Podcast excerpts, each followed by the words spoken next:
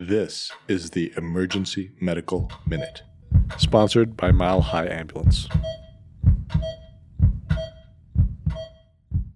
Hey, EMM listeners. We're excited to announce our upcoming event, Palliative, a community educational event exploring the nuance of pediatric palliative care on June 27th at 6:30 p.m. in the Anschutz Health Sciences building. We will be screening the Emmy-nominated short film Palliative, featuring Dr. Nadia Tremonti's work providing end-of-life care and easing the suffering of her patients and their families at Children's Hospital of Michigan. The film will be followed by a keynote address by Dr. Tremonti and a panel discussion with experts from Colorado's pediatric palliative care teams. Tickets are $30 and all proceeds will be donated to the Denver Hospice's Footprints program, the Princess and Superhero Party hosted by Children's Hospital of Michigan, and Emergency Medical Minute. There will be food and drinks served prior to the screening and during a brief intermission. Come join us for a thought provoking evening with the community for our first event since the pandemic. Check out the link in our show notes to buy tickets. Thank you.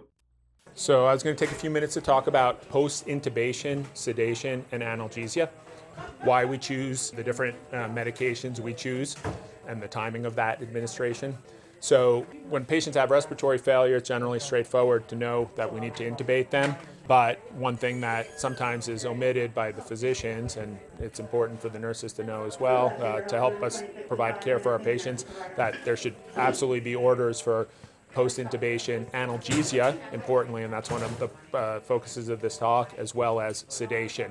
So I was going to give you a case, and then we'll talk about why we choose the different agents. So uh, this was a patient that had come into the emergency room with sepsis, uh, hypotension, 77-year-old female, and then uh, had lost airway uh, reflexes, so had to be intubated.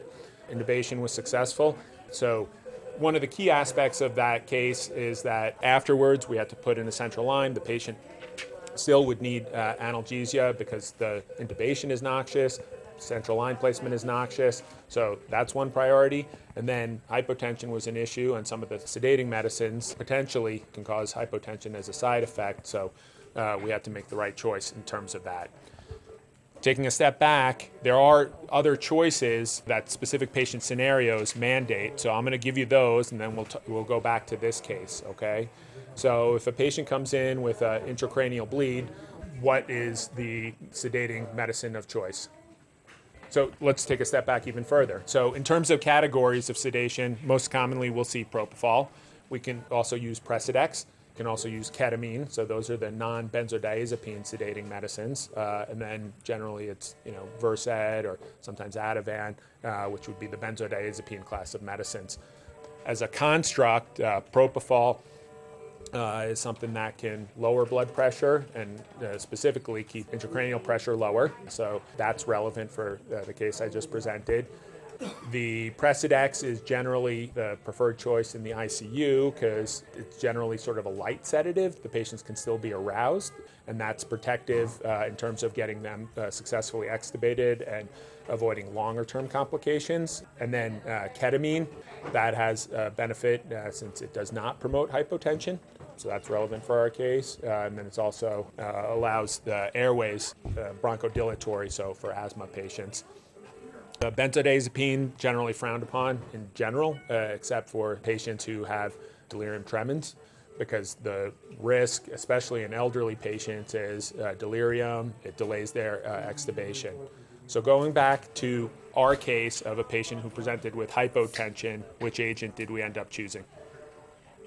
Ketamine, right. So basically, we gave her analgesia. Fentanyl tends to be less, uh, ca- causes less hypotension than other narcotics. So, you know, fentanyl given at a dose of two mics per kilo is always good practice after intubation. That's sort of a priority. Uh, and then we use ketamine in this case. Other scenarios, the propofol would be useful in general, but also uh, with intracranial hypertension being an issue, like an intracranial bleed. Ketamine also would be useful for intubating an asthmatic patient. Precedex has some role, uh, but mostly for uh, sort of as a second line, at least in our ER setting, and the benzodiazepines for patients who are in, you know, sometimes status epilepticus, but uh, in delirium tremens. So hopefully that gives you a little bit of a perspective on why we choose those different agents. There's still a focus on the analgesia, which would be fentanyl. Then uh, choose the right sedative. Another priority is, you know, we're increasingly using the RASS score, uh, the Richmond uh, Richmond agitation uh, and sedation score.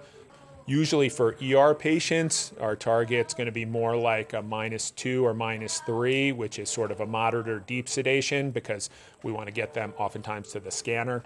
Uh, we want them uh, to be still for procedures. A rule of thumb thereafter is usually like a RASS score of minus one uh, because the lighter th- the sedation while maint- keeping the patient comfortable uh, promotes them becoming uh, eventually extubated and limits the side effects of the medicines. All right, so hopefully that gives you a little perspective on what, what, what we use to make those decisions. Does anyone have any questions? We'd like to thank our sponsor, Health One Continental Division, and Swedish Medical Center for their financial contributions to the EMM. Donations from them and listeners like you make it possible for us to fulfill our mission of producing and spreading free medical education to the masses. If you enjoy our show, please consider making a one time or recurring donation to help cover our operational costs and keep the EMM awesome.